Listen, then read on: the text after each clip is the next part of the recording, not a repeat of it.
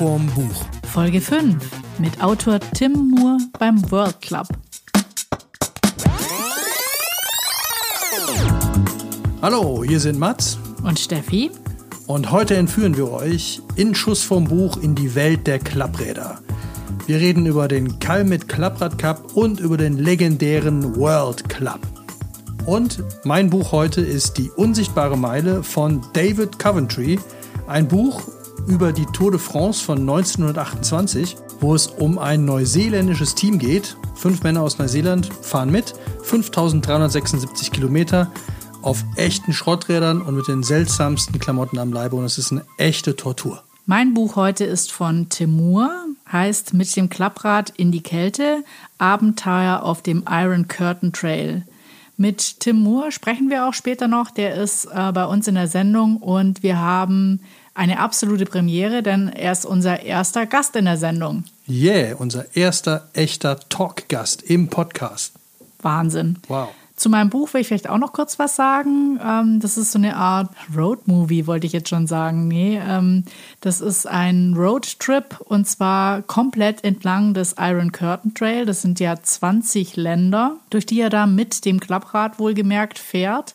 Hat ungefähr drei Monate gedauert und ähm, hat schon im März angefangen in Finnland, wo es einfach noch kalt war. Also er hat nicht von unten nach oben, sondern von oben nach unten gemacht und einmal komplett äh, quasi den Bericht, wie er das auf diesem winzig kleinen Fahrrad gemacht hat. Nachher haben wir auch die Chance, ihn zu fragen, warum er das auf diesem kleinen Fahrrad gemacht hat. Aber heute ist ja unser Thema Klapprad. Genau, und da haben wir jede Menge Leute, mit denen wir darüber reden können, warum man auf so kleinen Rädern fährt.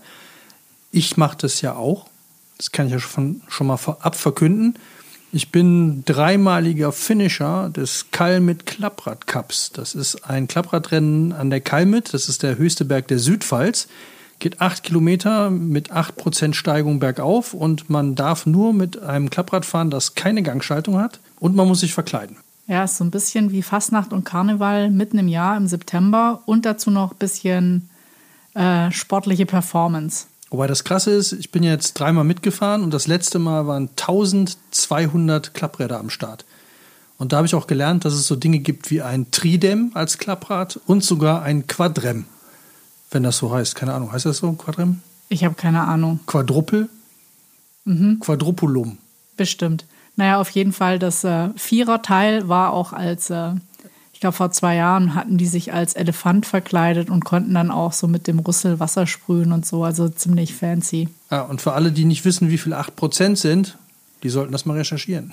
Ja, die sollten ja recherchieren, kann jeder. Das muss man mal ausprobieren. Also ich meine, schön fand ich ja dein, du hast ja ein bisschen trainiert und ähm, bist hier auch einmal die Stre eine ähnliche Strecke gefahren und da ähm, haben die Leute dich schon ganz schön komisch angeguckt.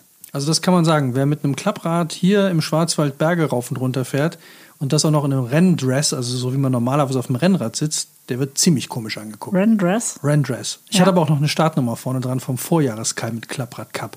Hm, das sah dann VIP aus, oder wie?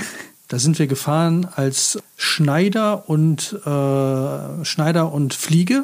Und ich bin ähm, als Schne tapferes Schneiderlein gefahren. Und der Ole ist vorweggefahren als Fliege, in einem richtig geilen Fliegekostüm.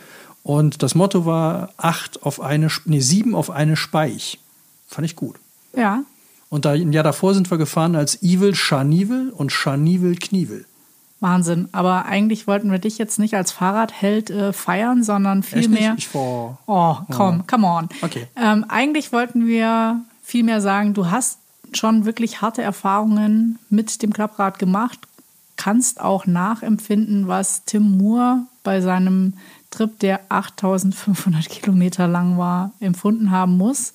Jedenfalls partiell. Ich, muss, ich habe ja nur das Buch gelesen, weil, naja, Berge hochfahren ist ja nicht so meins. Okay, und damit wir jetzt eine richtig atmosphärische Top-Umgebung haben, springen wir einfach mal zurück, weil das ist ja das Geile an so einem Podcast. Wir können, Zurück in die Zukunft. yeah, und auch zurück in die Vergangenheit. Mhm. Klappe die erste. Genau, wir gehen zurück zum World Club, dem letzten World Club, der in Shop stattgefunden hat. Am Pfingstsamstag. Shop ist bei Ludwigshafen. Das ist ein Open Air, also Shop ist ein Ort und in dem Ort gibt es ein Open Air Radstadion, das sogenannte Shop Odro. Und da fand der letzte World Cup statt, ein 24-Stunden-Rennen mit 45 Teams a vier Fahrer. Und die kämpfen nicht nur gegen sich, die Umstände und gegen Schmerzen, sondern auch um den Horst. Das ist wohl, glaube ich, der begehrteste Pokal in der internationalen Klappradszene. Das ist eine vergoldete Statur mit Oberlippenbart und gefahren wird auf mindestens 30 Jahre alten 20 Zoll Klapprädern ohne Gangschaltung mit Originallenker und die Fahrer müssen laut Reglement top gestylt sein, gut aussehen und über ein Oberlippenbart verfügen.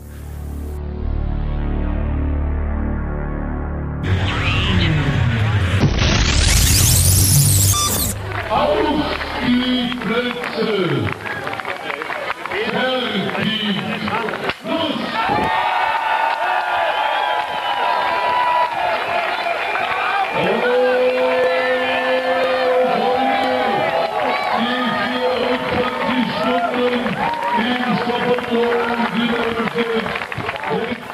Ja, also wir sitzen jetzt hier im Shopodrom, im Fahrerlager. Das ist ein abgetrennter Bereich in der Mitte. Da ist eigentlich normalerweise ein Fußballplatz drauf, so ein, ein Rasenplatz.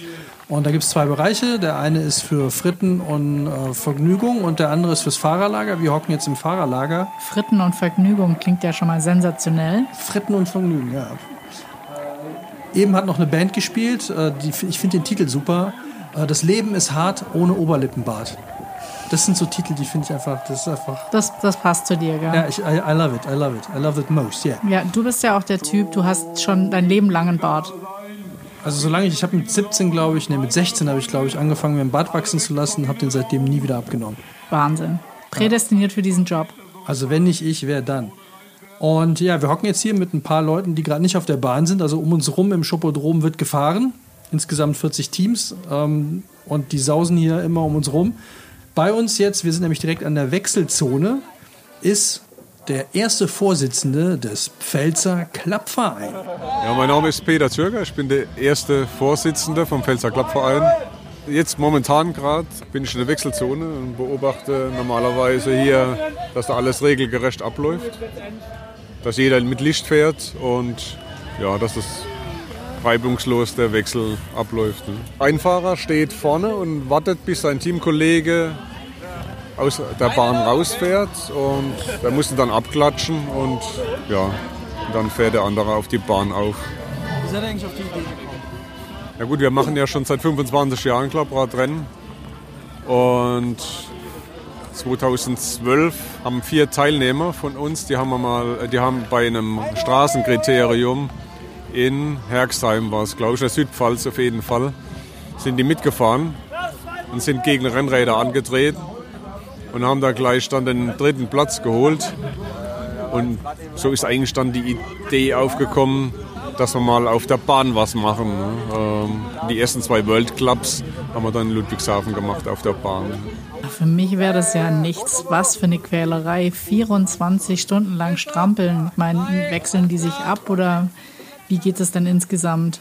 Ja, hier sind es ja Viererteams. Das heißt, jeder hat dann ungefähr sechs Stunden. Am Stück? Nö, also also wie sie halt wollen. Ne? Also der, der Wechselzyklus ist ja, kannst du eine Stunde fahren, ist der nächste dran, kannst auch eine halbe Stunde fahren. Also ich glaube, das Entscheidende, und da werden wir die Jungs nachher auch nochmal fragen, ist tatsächlich, wie du diesen, diesen Wechselzyklus machst. Also ob du sagst, wenn einer, wenn jeder eine Stunde fährt, dann haben die anderen ja immer drei Stunden Zeit, bis sie wieder dran sind.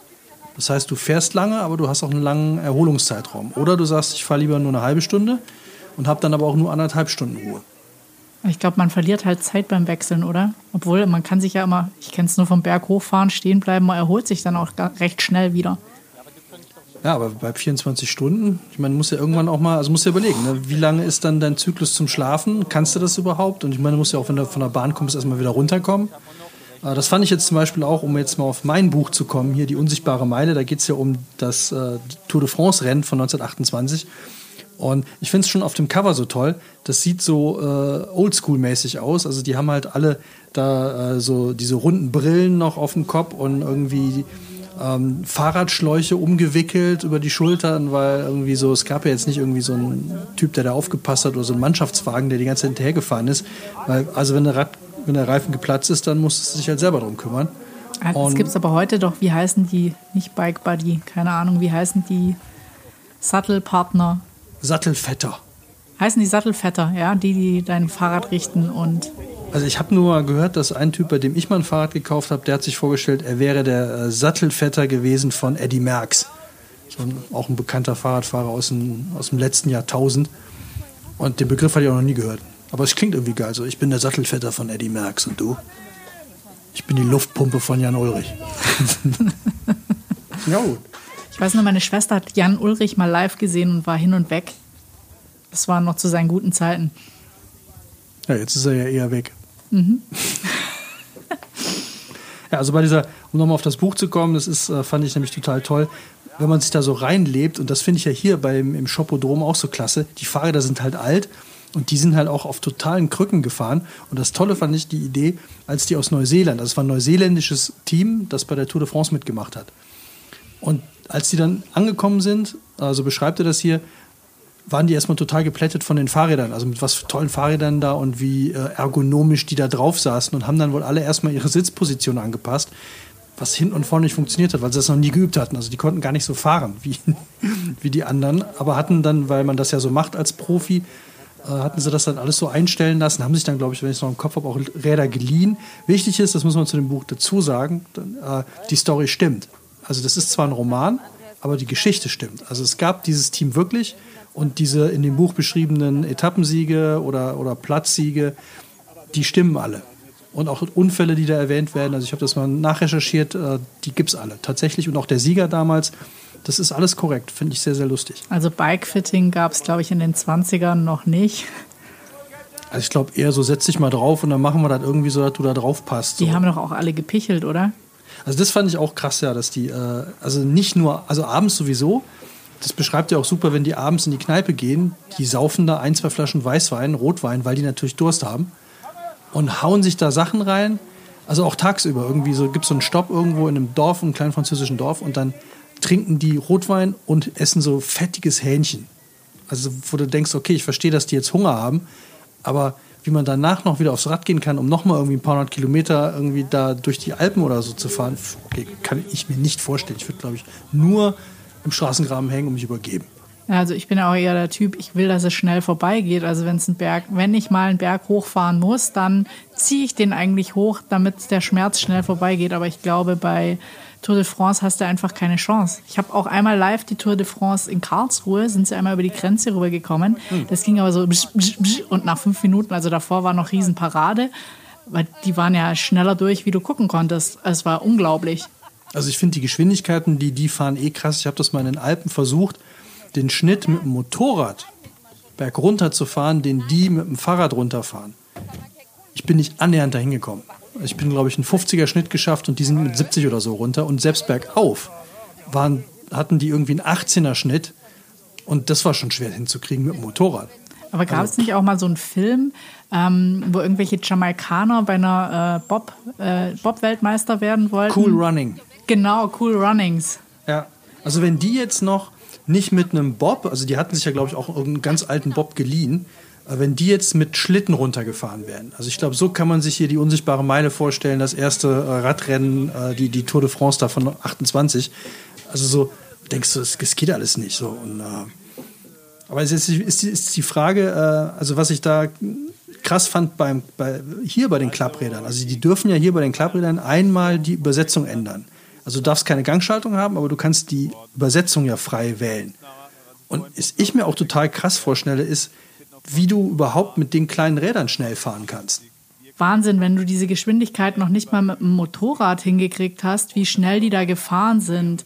Ähm, Tim, du bist ja durch 20 Länder fast 8500 Kilometer gefahren. Bist du insgesamt wirklich schnell gefahren oder was spielt Geschwindigkeit für dich eine Rolle?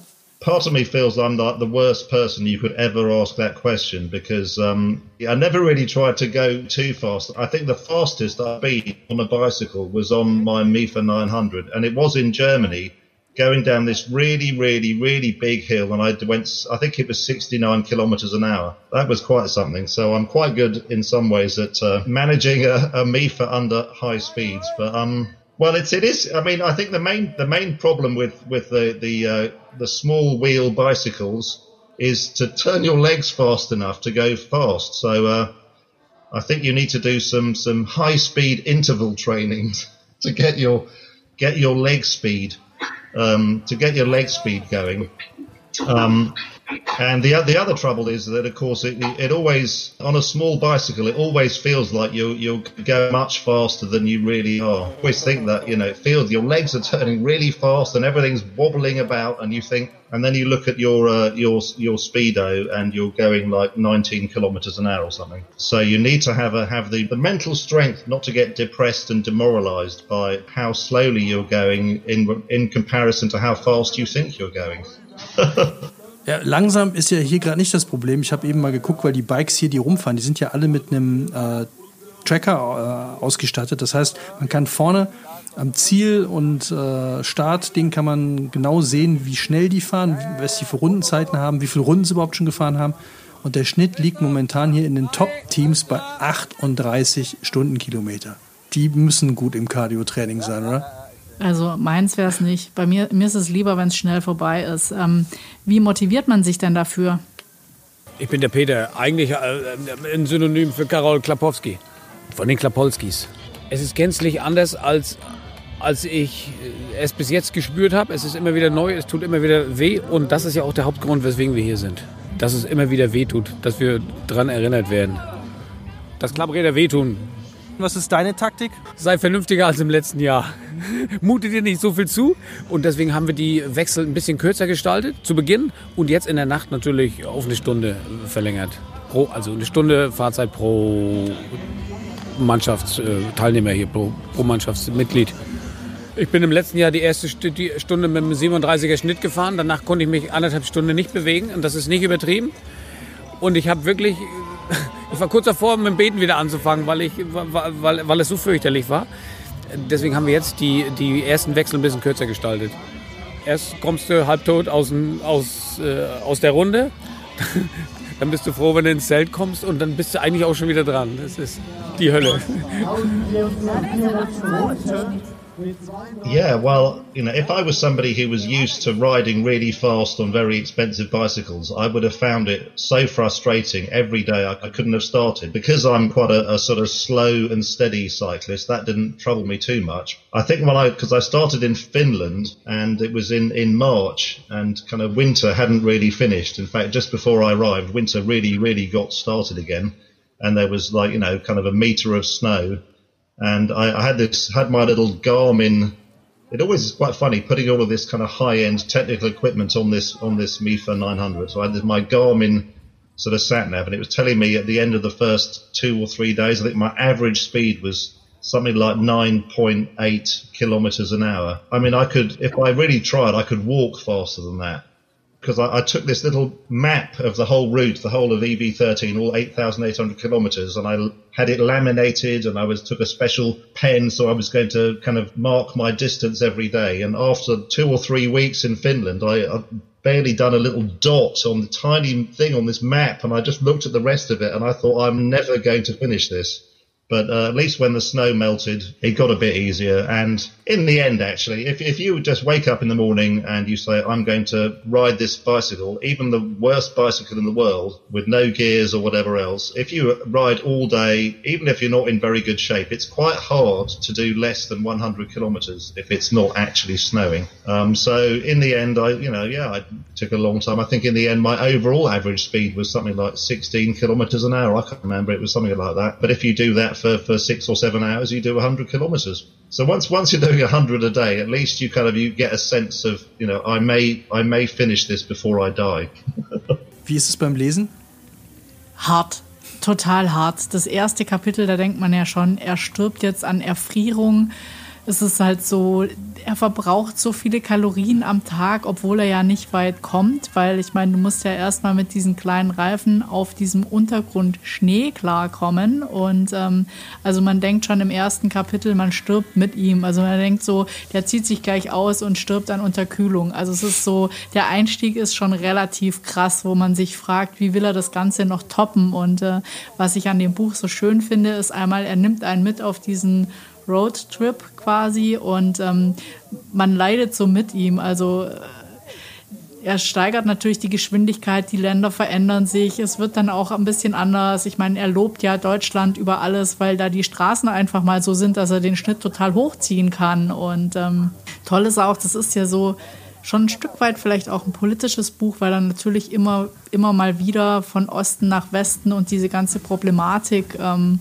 aufgreift, die da stattfindet. Insofern, also ich fand das ähm, extrem spannend zu lesen, weil es halt verschiedene Faktoren äh, mit sich bringt und dann eben auch so diese nationalen Stereotype irgendwie ganz schön bedient. Die Leute, die er da trifft, mit denen er da spricht, was er mit dem Fahrrad erlebt, wie er angeguckt wird mit diesem kleinen Fahrrad. Also es ist wirklich, ähm, ich, ich finde es ein total tolles Buch. Und ich bin nicht der weltgrößte Radfahrer. Okay, also wenn du sagst mitnehmen, ich finde, also dieses Mitnehmen, mich hat das Buch mitgenommen, also die unsichtbare Meile, weil äh, du leidest, genau wie du es gerade beschrieben hast, du leidest einfach komplett mit. Und wenn der erzählt, wie er da mit diesem totalen Kackfahrrad und da treffen, treffen sich die beiden wahrscheinlich, ja. Ach, er liebt sein Fahrrad. Also das ist ja, glaube ich, ja, das tun die so. auch. Also die lieben ihre Fahrräder, aber sie wissen halt, also es ist halt irgendwie, es ist ja für die damalige Zeit schon High-End oder keine Ahnung, was man da als High-End hat, aber das ist halt irgendwie so, es funktioniert halt alles nicht. Und trotzdem sind die ja die ganze Zeit auf diesem Fahrrad. Und also ich meine, da entwickelst du ja immer so eine, weiß ich nicht, Hassliebe oder ne, du bist ja die meiste Zeit bist du auf diesem Fahrrad. Und dir tut, wenn du dieses Buch liest, irgendwie nach zwei Kapiteln tut dir gefühlt auch der Hintern weh und du nimmst ab beim, also es ist vielleicht auch ein geiles Abnehmbuch, du nimmst beim, beim Lesen eigentlich schon ab, weil diese Anstrengung, die die beschreiben, ne, genau wie du es auch gerade bei ihm, beim Tim sagst, die ist halt krass.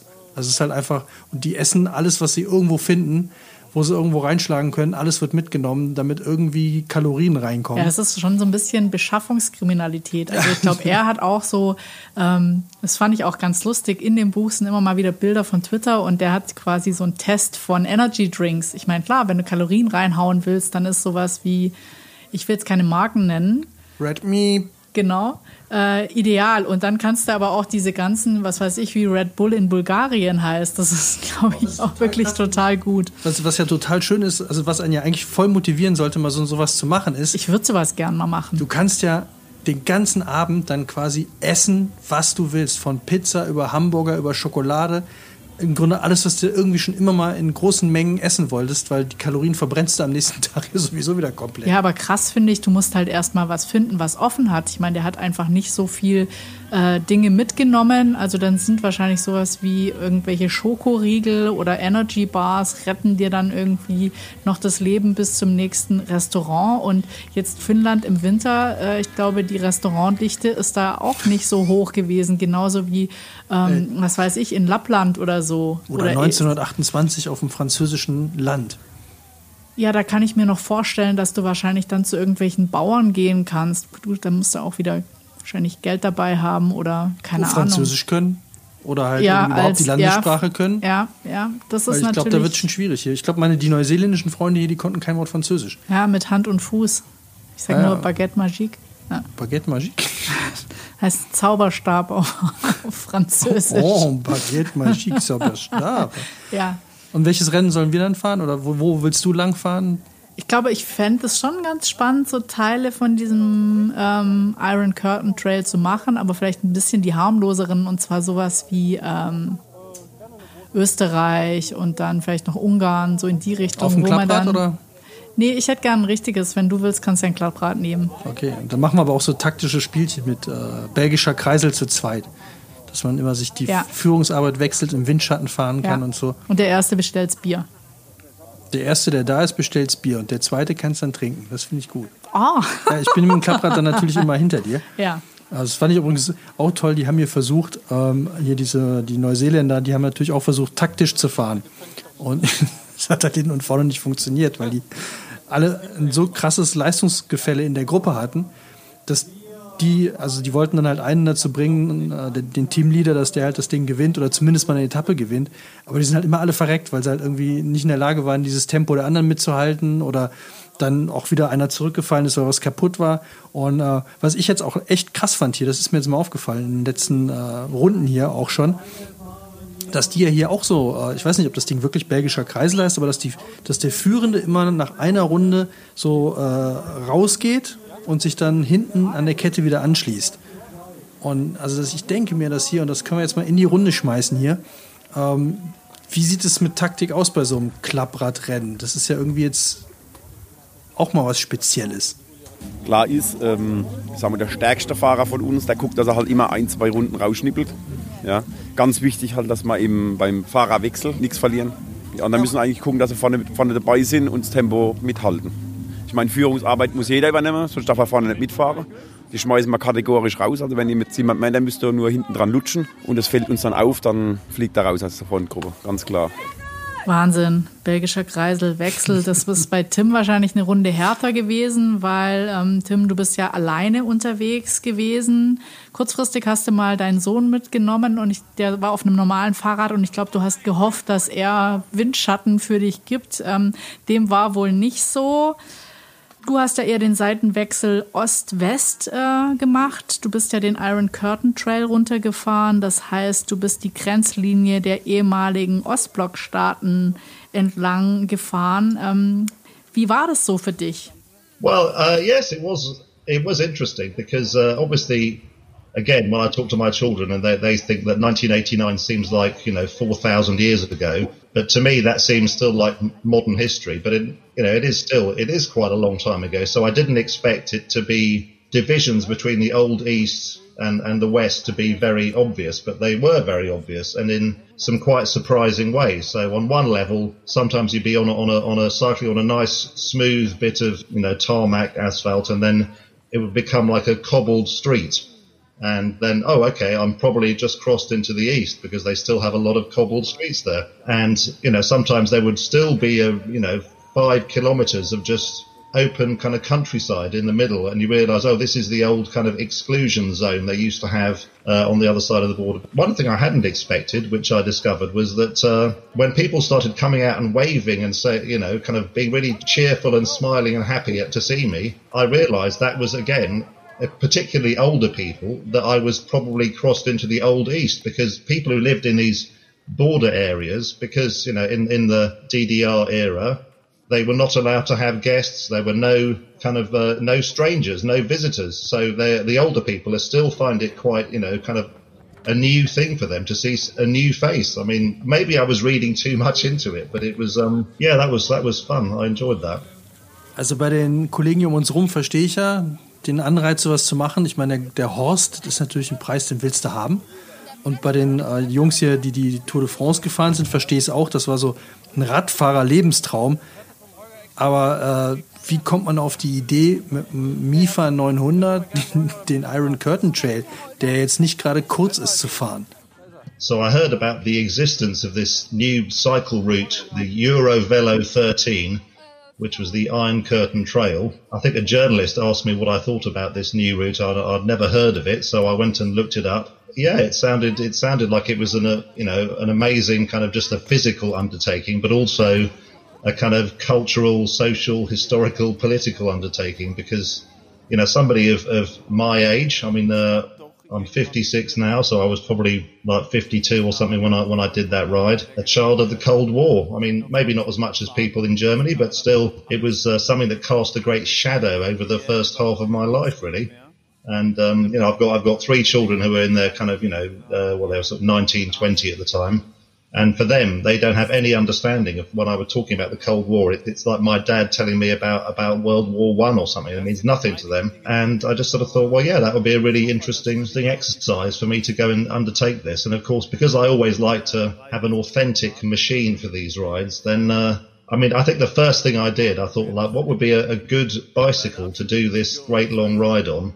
And almost immediately, I came across the uh, the Mifa 900, and I just thought this is just perfect. Um, but when I did find out about this bicycle, of course, because I, I've kind of accidentally become this, you know, that I write books about cycling. I'm not really, you know, day to day, I'm not one of these kind of middle aged men in Lycra who goes out and does lots of cycling and spends lots of money on new bicycles. But I do, because I've written books about cycling, I know lots of these people. And they all said to me when I showed them the pictures of the, the Mifa 900, they said you you will never you you the first lake you come to you will throw that bicycle into the lake you will hate that bicycle you will never ever do more than two days riding on it so uh, it was a challenge to prove them wrong because I'm not a real cyclist it, it didn't bother me I thought it was a great bike I've still got it I still ride it almost every day Ja, das Mifa 900 ist ja aus der DDR. Dann lass uns doch mal über dein Fahrrad reden. Altes DDR-Fahrrad. Ja.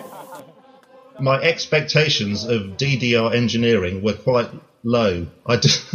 We're all the victims of propaganda in one way, and I thought maybe my preconceptions about what the kind of bicycle that uh, the DDR may have produced um, was it was going to be terribly unreliable, and uh, you know not the idea of cycling this little thing, which was really I think the MIFA was designed really to go around a, a kind of camping site, and you would go and get your little bottle of beer and, and some bread at the shop at the campsite and then go back to your tent or your chalet or caravan or something.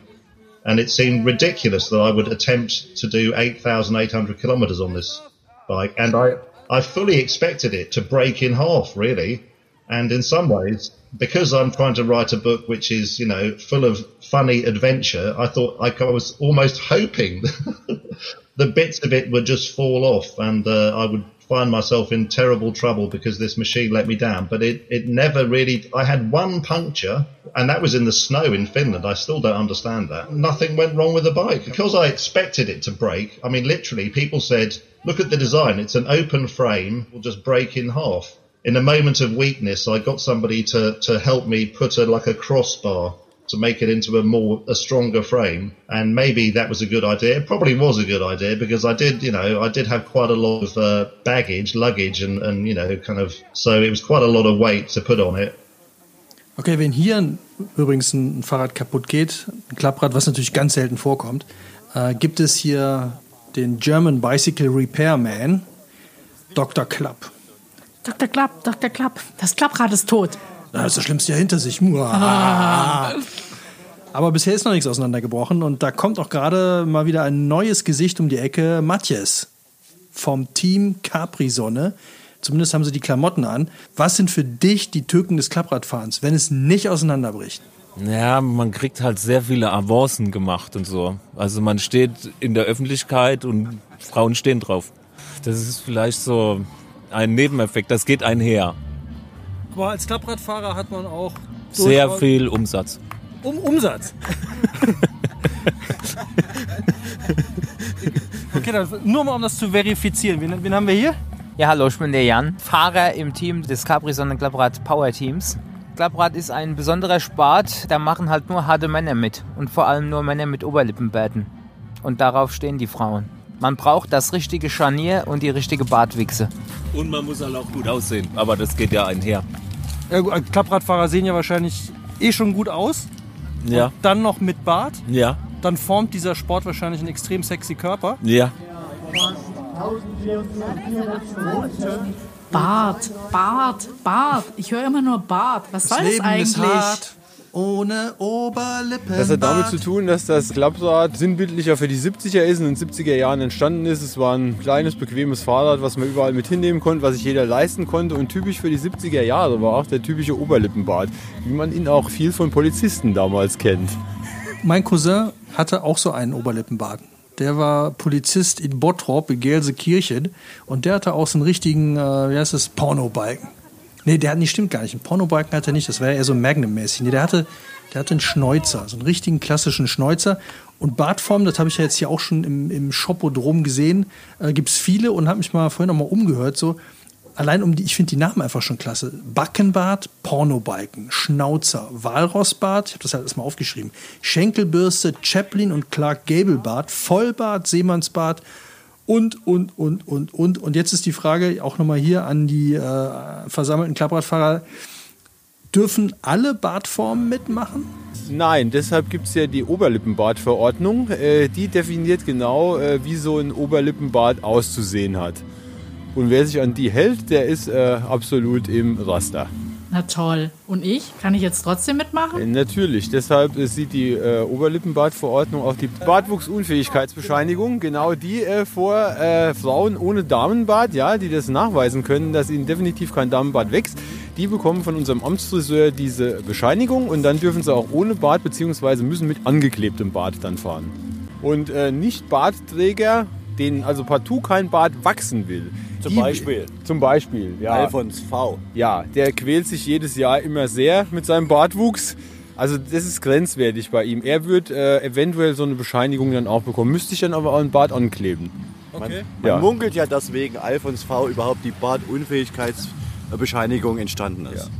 Da, da wird drüber geredet, ja. Und es, äh, es gibt sogar Leute letztes Jahr, die sollen sich so eine Bescheinigung erschlichen haben. Ja, doch. Äh, das ist einer, der wollte sich den Bart äh, nicht wachsen lassen und hat behauptet, ihm wird keiner wachsen und hat sich die Bescheinigung geholt. Äh, deshalb sind die Kontrollen in dem Jahr auch viel strenger gewesen, weil sowas können wir absolut nicht durchgehen lassen. Weil ähm, 99 Prozent von den Leuten hier äh, erleiden Unsägliches mit diesem Bart in der Firma, zu Hause bei ihren Ehefrauen, bis hin zum Liebes- und Sexentzug. Und ähm, wenn dann einer kommt und erschleicht sich sowas, das ist äh, für uns nicht tragbar. Krasse Verschwörungstheorien. Ja, dass sich die Leute Bart äh, Unfähigkeitsbescheinigung erschleichen. Das Ey, ist Bart-Unbedenklichkeitsbescheinigung. so ein völlig neuer Krimi Kriminalitätszweig. Es ist Bart Hart, würde ich sagen. Es ist äh, Bata Illich. Könnte da einen Song drüber machen. Mhm. Aber Tim hat ein Problem. Ja. Hast du ihn mal angeguckt? Ja, ziemlich nackig im Gesicht, würde ich sagen. Ja, Tim, ähm, du willst hier nächstes Jahr, wie ich, ich weiß gar nicht, ob ich das schon offiziell verkünden darf, dass er einen Preis kriegt. Vielleicht nominiert. Nominiert. Also wir tun jetzt mal so, als wüssten wir noch gar nicht, ob er den kriegt oder nicht. Ja. Aber egal, er muss ja nächstes Jahr hier aufschlagen. Und Aber wenn er kommt, dann braucht er einen Bart. ja, aber ich sehe nichts, Tim. I've never had a beard. My wife hates beards. She said, you know, even when I go on my own, if she, you know, I don't even, you know, even though it'd be great not to take a razor because they're quite heavy, electric razors. I would love to grow a beard, but she sometimes comes out to meet me, and if I had a beard, she would just turn around and go home again. Okay, hartes Los, aber da kommt gerade, wir hatten es eben noch von, hier kommt um die Ecke Alfons V vom Team Klabber im hautengen goldenen Anzug und auch da, wie eben schon verkündet, wir haben ja die, die äh, Verschwörungstheorie gerade auf den Tisch Äh, gebracht. ich sehe bei ihm auch keinen Bart. Das, das ist, äh, also dieses bisschen Goldflaum da über der Oberlippe, das ist ja wohl nicht ernst zu nehmen, aber darfst trotzdem mir mitfahren. Äh, das ist jetzt so ein bisschen für Tim vielleicht so ein kleiner Hoffnungsschimmer, dass sowas hier, das ist ja höchstens, das kriegt man doch in drei Tagen hin hier. Äh, aber okay, komm, wir wollen jetzt mal wissen, du bist gerade beim Rennen gewesen, wie war's? Es war ziemlich einfach. Ich bin 40er Schnitt gefahren, habe mich ziemlich gelangweilt. Ich wollte dann die Speed nicht erhöhen. Ich wollte die einfach alle nicht irgendwo frustrieren. Also für mich war es easy. Ich bin 10 Jahre, ich bin nicht geschmitzt, gar nichts. Liegt es auch an dem äh, komplett goldenen Outfit mit goldenem Helm, goldenem Fahrrad und Fuchsschwanz? Absolut, ja. Also das ist alles aufeinander abgestimmt und mein Anzug, das ist quasi Swinger Club Wear. Im Swinger Club kann es ja auch mal heiß zugehen und deswegen ist es so Gore-Tex. Das heißt, dass man kommt überhaupt in die Spitze. Dieser Suit nennt sich Aero-Suit und wir haben noch ein A vorne dran gesetzt. Für uns ist der Aero-Suit. Verstehen Sie den Wortwitz? Gut, ne? Ja, der ist gut, ja. Ja, ja. Mhm. Jetzt mal die Frage an den Profi und Siegertyp. genau. Siegertyp, ganz Ja, klar. ja. Bringt das wirklich was oder ist es nur für die Show? Nee, es ist für die Show. Also ich könnte auch nackt fahren, ich könnte auch rückwärts fahren. Also ich würde so oder so gewinnen. Okay, da gibt es noch eine Frage, die sich, glaube ich, viele Hörer in solchen Momenten stellen, Ja. äh, weil das Thema Nacktfahren ist ja, gerade im Klappradsport immer wieder, immer wieder ein Thema. Ja. Ähm, da machen sich viele Männer natürlich Gedanken, wie ist die klassische Hodenaufteilung beim Klappradfahren, wenn man nackt fährt. Die Hodenaufteilung ist es gar nicht unbedingt. Einer rechts, einer links. Ähm, es gibt ja Männer, die sagen wir, große und kleine haben. Ne? Ich als Siegertyp habe natürlich schon riesengroße und ich habe da schon, ich wollte nackt fahren, aber ich hatte dann Angst, dass ich ihn in die Kette kriege. Ja, das ist, also die Hoden sind es eigentlich gar nicht. Der Kettenhänger, ja. ja, ja. Das sind jetzt ehrlich gesagt ein paar mehr Details, als ich wissen wollte. Aber da hast du dir doch bestimmt auch noch nie Gedanken drüber gemacht, oder? Nee. Aber man muss ja sagen, anscheinend ähm, wirkt dann ja schon Klappradfahren irgendwie äh, attraktiv auf Frauen, oder nicht? Wenn man hier so Swingerclub wäre und so. You wish. Okay, dann fragen wir mal den, der jetzt 8000 Kilometer durch Europa geradelt ist. Äh, würdest du denn, wir haben es ja vorhin schon gehört, dass, äh, also Klappradfahrer sind ja nicht nur Siegertypen, sondern auch attraktiv für Frauen, hat vorhin zumindest der vom Capri-Sonne-Team das auch gesagt. Also ich finde, es macht ja wirklich extrem attraktive Waden. Da stehe ich schon drauf. Okay, also Tim, wie sieht es aus? Sind dir die Frauen auch in Scharen hinterhergelaufen? Yeah, it was really difficult because they were holding onto the bicycle and I had to kick them away. They were throwing themselves at me. Well, actually, I mean, in a slightly serious note, I think sometimes a bike, you know, a kind of proper racing bike, there, there's something slightly, they're not a sort of friendly machine, but the, the folding bike is such a, it looks so sort of cheerful and friendly and everyone is not kind of threatened by you at all. I mean, sometimes it was a disadvantage because I would, at the end of the day, I would, I would go to a guest house or somewhere to kind of find somewhere to sleep. And, you know, by this halfway, when I'd done several thousand kilometers, I was feeling quite pleased with myself that I'd done this on this, on this little bike. I'd done all this way. Woman would come out of the guest house and, uh, you know, she'd say, oh, she would see me in my cycling clothes and she said, oh, you've come a long way. And I would say, well, yes. And then she'd see the bicycle and it would be, oh, and somehow it was almost, I'm sorry to say this, Matt, it was almost too unsexy, this bicycle. No one could believe this was a, a kind of adventure machine, you know. But that was the appeal. I, I loved the fact that it looked so unheroic. That was why I liked it, really. Ich bin ja gespannt, was ist denn eigentlich mit dem Rad passiert? Im Buch steht, du hättest ähm, den Direktor der MIFA-Werke getroffen und der wollte dir eigentlich ein neues Fahrrad anbieten. Und ähm, du wolltest es aber mit deinem Original Mifa 900 machen und nicht mit einem neuen. Die haben dir so ein bisschen unterstellt, du könntest dir kein anderes leisten. Er wollte dir auf jeden Fall im zweiten Schritt dein Fahrrad im Museum ausstellen. Ähm, hast du das noch oder steht es jetzt schon im Museum? Oh well, it was a shame really that. Uh, well, I don't know if you if you know this, but I found out some sometime after I came home. I was waiting to hear from the the, the MIFA factory, and they the guy didn't get back to me. And then I believe that MIFA has now uh, kind of gone out of business, which is a shame. And the the guy, this sort of slightly eccentric manager of the whole factory, I guess he lost he lost his money, and I don't know if his bicycle museum even existed. I mean, I was I was sad because it was so surreal the idea of having this bicycle on public display in this museum. But at the same time, I was a little bit glad because I didn't want to give it away. I wanted to keep it, you know. Ja, das war ja ein verrückter Trip durch 20 Länder.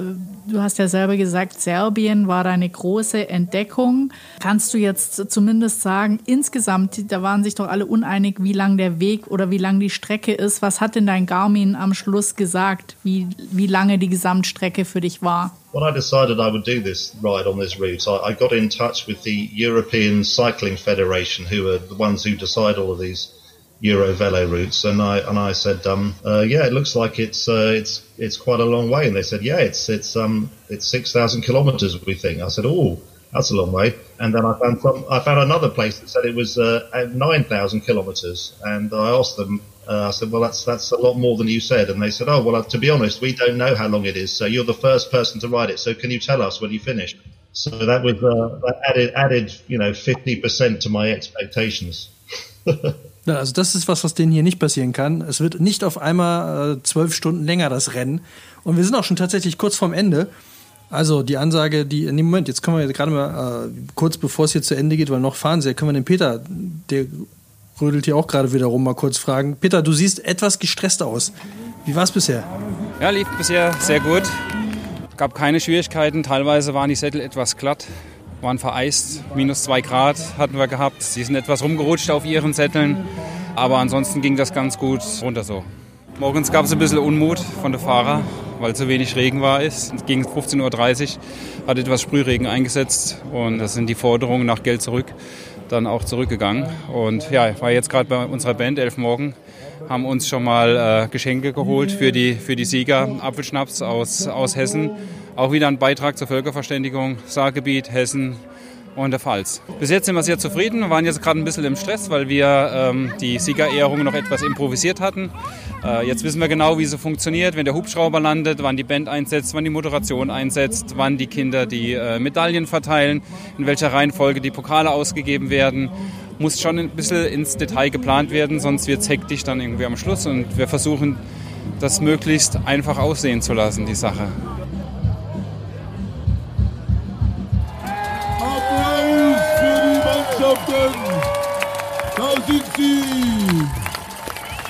Die 24 Stunden von Schock sind beendet. Großartiger Sport wurde geboten. Es war einfach toll. Ja, damit können wir da auch jetzt das offizielle Endergebnis verkünden. Auf Platz 3 sind die Dampfdoraden. Platz 2 geht an das Klapprad Power Team. Und Sieger sind Clap Sabbath. Yeah, und die sind in den letzten 24 Stunden insgesamt 1897 Runden gefahren, was 853 Kilometern entspricht. Das sind ja eigentlich nur 10% von dem, was Tim gemacht hat. Ja, dafür machen sie hier aber auch irgendwie schwer einen auf dicke Klappradhose, oder? Auf jeden Fall. Nochmal in Ruhe einen Scharnierentee trinken. Und dann wird der Preis überreicht von afrikanischen König Bansa, der übrigens nebenbei, den kennt auch der eine oder andere, ist Automechaniker in Mannheim. Aber ich glaube, jetzt ist so ganz klassisch die Zeit, wo wir mal in die Siegerzone gehen müssen und einfach mal fragen, wie es für die Sportler war.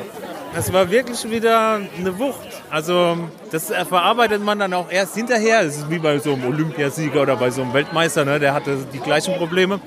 Wenn man dann die Schmerzen vergessen hat, so nach so zwei, drei Tagen, dann denkt man so, ach, war das gut. Ja, einfach klasse. 3-2-1, endlich hat es gereicht. Dritter Platz in Berlin, zweiter Platz im letzten Jahr hier und endlich hat es für den Sieg gereicht. Also was halt für uns entscheidend war, wir haben am Anfang das Tempo saumäßig hochgehalten. Ja? Also ich sage ja, auf die erste 164 Runde in der ersten zwei Turns ein 38 11 Schnitt gefahren.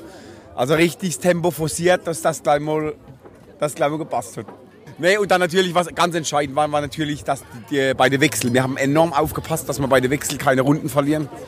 Da haben halt Rugi Zugi vier Runden rausgefahren gehabt, schon relativ früh. Und dann nachts, also ich sage mal, die Nacht trügt, das war letztes Jahr auch schon so. Da, wird es, da, da fällt das Tempo im Endeffekt ein bisschen in den Keller und ich sage mal, dann kann man auch allein einige Runden rausfahren. Und das war natürlich auch noch unsere Taktik, dass wir im Endeffekt nachts halt dann schon mal Gas geben und mal zwei, drei Runden nachts rausfahren. Nachts. Nachts. Na, nachts fahren finde ich, äh, also, boah, hätte ich ja gar keinen Bock drauf. Ich finde sowieso so eine 24-Stunden-Sache. Ganz ehrlich, zum Zuschauen finde ich es irgendwie in Etappen ja super geil. Und äh, ich meine, wenn ich mich mal kurz zwischendrin hinlegen kann, was sich dann natürlich äh, als absoluter Vorteil rausstellt, kann man sich das Ganze, ich will nicht sagen antun, aber mal geben. Die Band finde ich auch super. Band ist super. Elf Morgen äh, ist auch eine befreundete Band von einer Band, die ich auch sehr, sehr gut finde, und zwar von Kapelle Petra. Und die haben wir mal zusammen in Köln gesehen, falls du dich daran erinnern solltest. Und da waren die nämlich als Vorband. Und das Lustige fand ich, da kannte ich die noch nicht. Und also ich kannte den Song, aber ich hatte die Band noch nie gesehen. Und irgendwie auf einmal dachte ich mir, was ist denn das? Das kennst du doch, das kennst du doch. Und dann haben die äh, Das Leben ist hart ohne Oberlippenbart in Köln im Underground gespielt. Als Vorband zu Kapelle Petra. Und ich glaube sogar, dass, der, äh, dass die Band eine Supportband ist für Kapelle Petra, was ich auch schon wieder total lustig finde. Super. Ja. Also wir tun hier jetzt noch mehr zur Völkerverständigung, nicht unter, nur unter den einzelnen Bundesländern, sondern auch zwischen Deutschland und dem Brexit-Land. Also quasi auch nicht nur unter den äh, Ländern, die sich hier direkt anschließen an die Pfalz, Ja. sondern auch Übers Wasser. Übersee, fast schon Übersee. Fast schon Übersee, ja. Over Channel könnte man sagen. Ja. Machen Over Channel Meetings. Mhm. Okay, das war's leider schon von hier, von, vom Shopodrom. Aber wir können natürlich jetzt äh, auch nicht einfach aufhören, sondern wir müssen auf jeden Fall, wenn wir schon mal einen Engländer, den großen Tim Moore hier haben, brauchen wir natürlich jetzt auch noch so einen, einen ja, wie soll man sagen, einen Schlusssatz für die deutsche Klappradszene, oder? Was willst du der deutschen Klappradszene noch mitgeben, Tim? Well, I, I'm like I said, since I discovered the whole German claprad scene, I, I was uh, really quite entranced by the whole. Um, it's this, it's a wonderful thing to see see all these um, quite unusual people brought together by the love of these quite unusual bicycles. And so, yeah, stay stay unusual, stay unusual, German clapraders. Yeah, let's stay unusual. Aber es ist vorbei. Es ist noch nicht vorbei. Wenn das Rennen zu Ende ist, rufen natürlich alle Medien an. Die Weltpresse will wissen, wie es gelaufen ist. Sie hören gerade, mein Telefon klingelt jetzt auch gerade wieder in diesem Augenblick. Weltpresse will wissen, was passiert ist und will die Endstände wissen. Entschuldigen Sie, ich muss gerade rangehen. Pressesprecher World Club. Also okay, äh, Pressesprecher World Club, das ist auch so ein Job, den, den will ich auch irgendwann mal, vielleicht kriege ich den irgendwann mal hier. Wenn wir jetzt schon einen Podcast über die Klapperszene gemacht haben, Vielleicht kriegen wir jetzt auch noch äh, da Angebote. Ja, es ist noch nicht vorbei. Nee, ist noch nicht vorbei. Tim, wie geht's denn bei dir weiter? I'm going to to Spain. So I've done a book about the, the Tour de France and I've done a book about the Giro d'Italia. So the other Grand Tour is the the Vuelta a España. Really interesting story about the Vuelta because it's kind of the, the poor relation of the other two. But I found this incredible um, story about the 1941 welter, uh, which was won by this um, this chap who had spent 18 months in one of Franco's concentration camps and then came out and won this bicycle race. And the whole his whole story is quite something. And after he retired, like lots of old cyclists, he opened a bicycle shop in Madrid and he sold bicycles with his name on it. So I've got one of his bicycles from the 1970s. It is a real bike though. It's got it's got gears and everything. So maybe I'll, I'll um, make some rapidly. But um, of course, it's always the way. When I looked at the route of this 1941 race, it was the longest ever. Like I wanted to start on June the 12th, which was the anniversary when this 1941 race started. Uh, but that was not possible, and I hope to get off in July, maybe. I mean, yeah, and it's it's going to be. It does sound. I, I find it's a difficult situation with the with the coronavirus, but I, I'm I'm thinking in some ways for somebody of, of my age, apart from the Cold War, which wasn't a real war, this almost feels, and this is probably a, an insult to everyone who actually is in a real war, but the whole coronavirus thing is probably the closest I will ever get to experiencing what a war feels like. Ja, total spannendes neues Projekt. Wir werden dich auf jeden Fall auf Twitter weiter verfolgen. Ähm, ich hätte noch eine Frage, weil wir haben super viel über Rennen gesprochen, aber eigentlich sind wir auch so ein Stück weit ein Buch-Podcast. Ähm, wie hast denn du das gemacht mit ähm, all diesen Ideen, den verschiedenen Ländern? Hast du da im Vorfeld das äh, politisch alles recherchiert? Hast du dir ähm, Notizen gemacht auf dem Weg dorthin? Wie bist du da vorgegangen? Yeah, I noticed as, as I've got older, when I started out doing the first cycling book I did was 20 years ago. Obviously, that was, you know, that also the technology has moved on. So in those days, I had a little notebook in my jersey. Every time something interesting happened to me, you know, I, I would get out my notebook and write it in, and a funny thought occurred to me, or I saw something.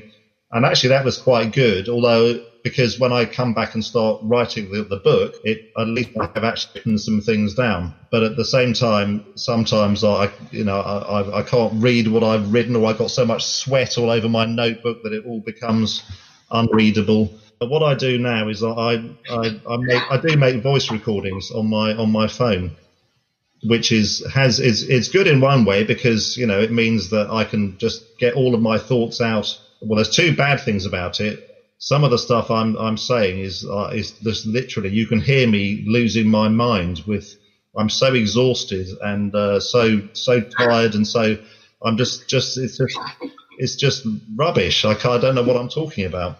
And so you know and but I also uh, from the Iron Curtain ride uh, I came back and I think I had 3,000 voice recordings.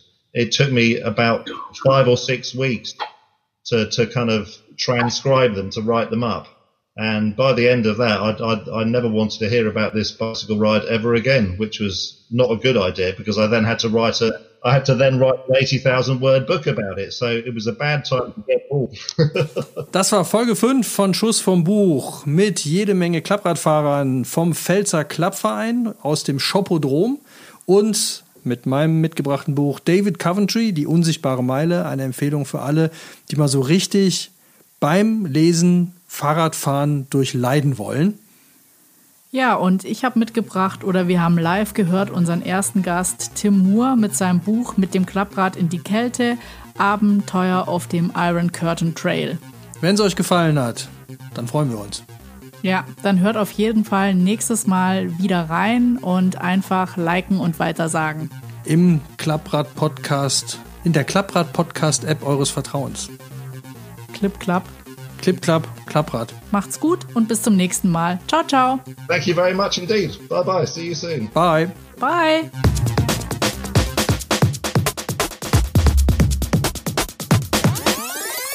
Schuss vorm Buch.